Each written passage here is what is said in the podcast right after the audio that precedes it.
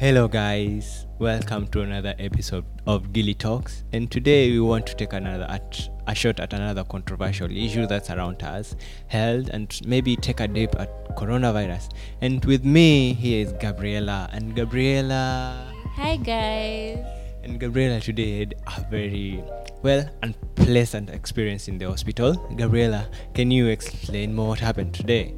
So today I go to the hospital with my mom, and this doctor we meet is so unbothered. One, two. Can you imagine going to, to the hospital and you're telling the doctor, um, I was suggesting this and this and this. It doesn't mean that whatever you're suggesting is true or not, but at least they give you an ear. He was like, What? What do you think you need an ultrasound for? Who told you an ultrasound is the solution? What, what, what, what, what? Is, and I was like, Surely, is this the service you receive when you go to a hospital? Okay, yes, it's a government hospital, but who said if it's a government hospital, you're not catering for some of the expenses? In fact, it's taxpayers' money. I mean, you want to go there, you're received well, you're treated. Because do you know at the end of it, first of all, for you to get a test done, you have to go there early before 11 you have to find okay she was doing a stool test your stool has to have come by 11 and that test result comes at 3 3 p.m in the afternoon. So you can imagine that's like a whole day in hospital. And we are saying that this is so much unbotheredness with the with the health system in our country. And this remember is a patient under NHIF it's just not that, that you've gone to an, a government hospital. You're paying NHIF she's paying 1100 every month. And that's the service you receive. Okay, I guess since you brought NHIF, NHIF up, I guess you can say our health sector is ailing because NHIF has had issues, so many. time for the longest time. So last week I remember they were asking for more money actually, yeah.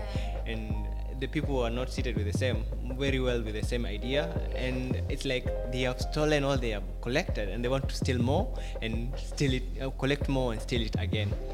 And that brings us to the issue that is anchoring people. The same same ignorance that you experience in the hospital can be reflected on and let's say our officials from the health to the diplomats. Yesterday, a flight from China Southern arrived at the Jomo Kenyatta Airport. Luckily for the social media users, one of the guys on the ground was able to record the whole thing, and people got alerted. I'm assuming that if this there was no this information, we would not even have known that it would have it happened. So people were on the ground complaining of how this whole thing, how the government is taking the whole thing. First of all, what do you think? How do you think we are prepared as a country towards Corona, Gabriela?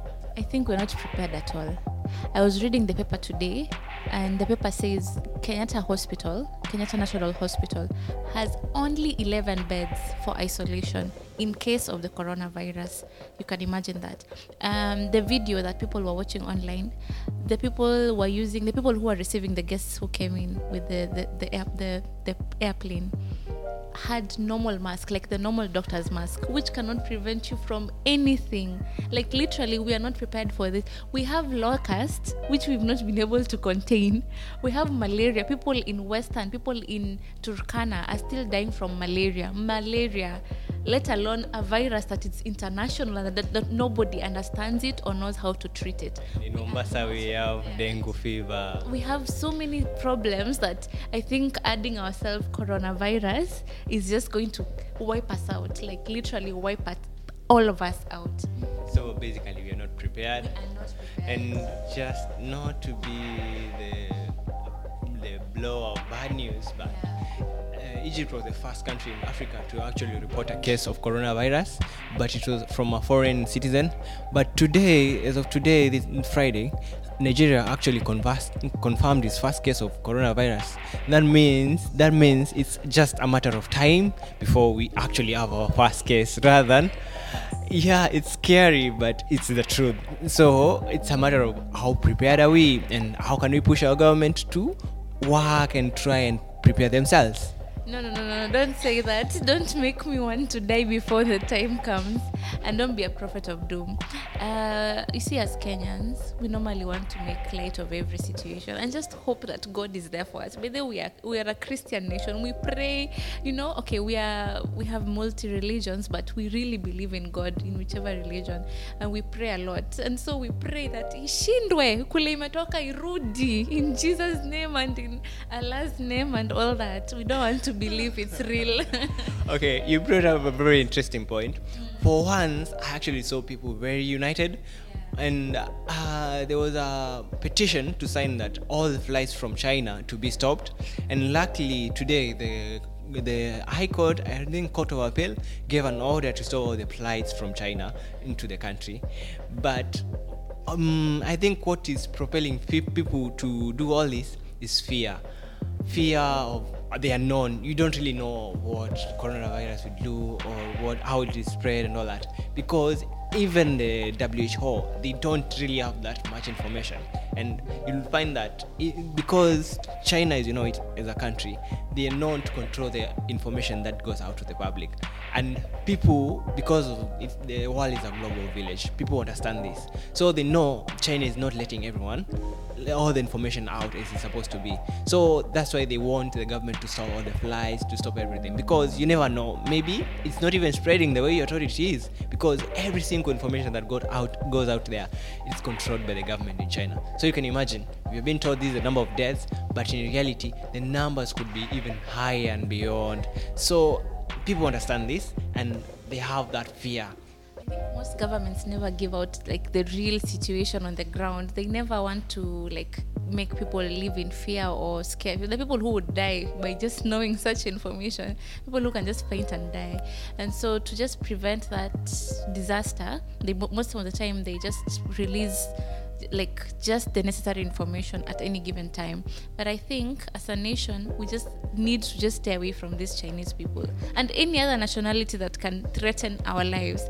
Like we're a third world country with so many deaths, we can't even we can't even sustain our own like budget Uh, we cannot handle this coronavirus even the people our own kenyans are there in china how is it that the government can allow chinese to come to kenya and our people are there suffering you know we are that extent that we, we are letting our people stay there not that we don't feel that we, they should come back home we need them we feel for them but we just can't handle this at this given time there is so much you just put in there. For instance, you mentioned our Kenyans. Are, we have students stuck in the one, and they put the city immediately to a lockdown. And to make the matters worse, some people, the countries that managed to evacuate their people, the virus spread to their country.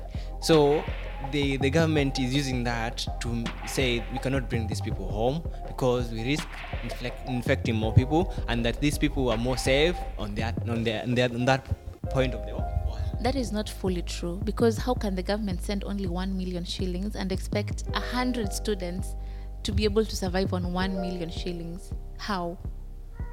There, there, uh, there was this show I was listening to, and one of this, they called the students, and they was they were like, "Don't send us the money. We cannot use the money because you cannot go outside to buy anything. We are on a total lockdown. So the money won't help because the the university, well, the way they put the situation is that you can even not even get out of your room. If you get out of your room, it's just outside the campus. You just walk a few meters. You are not allowed beyond that point. It's that dire. So when the, the government is hoping that at some point the, the town is going to be out of lockdown, and luckily for them, none none of the Kenyans living in Wuhan have been affected by that. And it's a dire situation all over the world because no one knows, no one, no, no one knows what to expect. And to make the situation worse, it's flu season in China. So combining with the fear of coronavirus and flu is diff- difficult. And how Chinese guys are taking this seriously you cannot compare to what how we are taking it seriously. And then to make matters worse, these guys have invaded, are not fully invaded, but we- they are fully into our lives. They are building the bridges we are walking on, we are crossing on, they're building the roads. We have these laws in them. You see, so there's that interlinking with them that that's No, I believe every interlinking has boundaries. Like at this point, there are boundaries. Even if we have deaths in China and all that, there are boundaries. Like we need to just have them out of the country until this is controlled. That's one.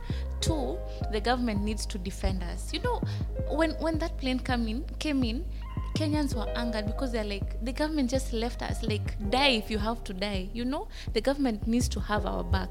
And then we can just ask Chinese, please, why would you eat? Because apparently um, the coronavirus originates from bats. Why the hell would you be eating soup from a bat? We have cow soup, we have sheep, we have goats. There is so much meat all over. You can even be vegetarian. Like, that's the last thing you would go out and eat. So, please, Chinese. This is my word to Chinese. Stop eating weird things. Eat what God gave us to eat. That's my word.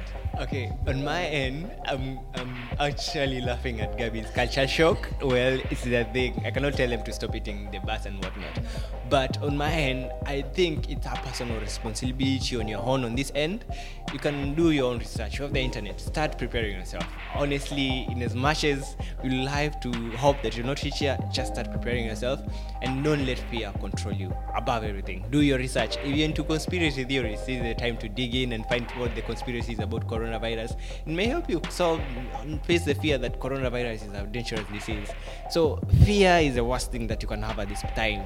And maybe it's time you pushed yourself and lived every day like it's your last day. And maybe you'll be surprised the changes you make in your life. Do we need to stock food? Do we need to um, like, prepare to that extent? Well, I don't think a lockdown in Kenya will be effective as it, as it would be in China. Yeah. We are very rogue, and the policemen here cannot execute all that Okay, lockdown, and we are very worried.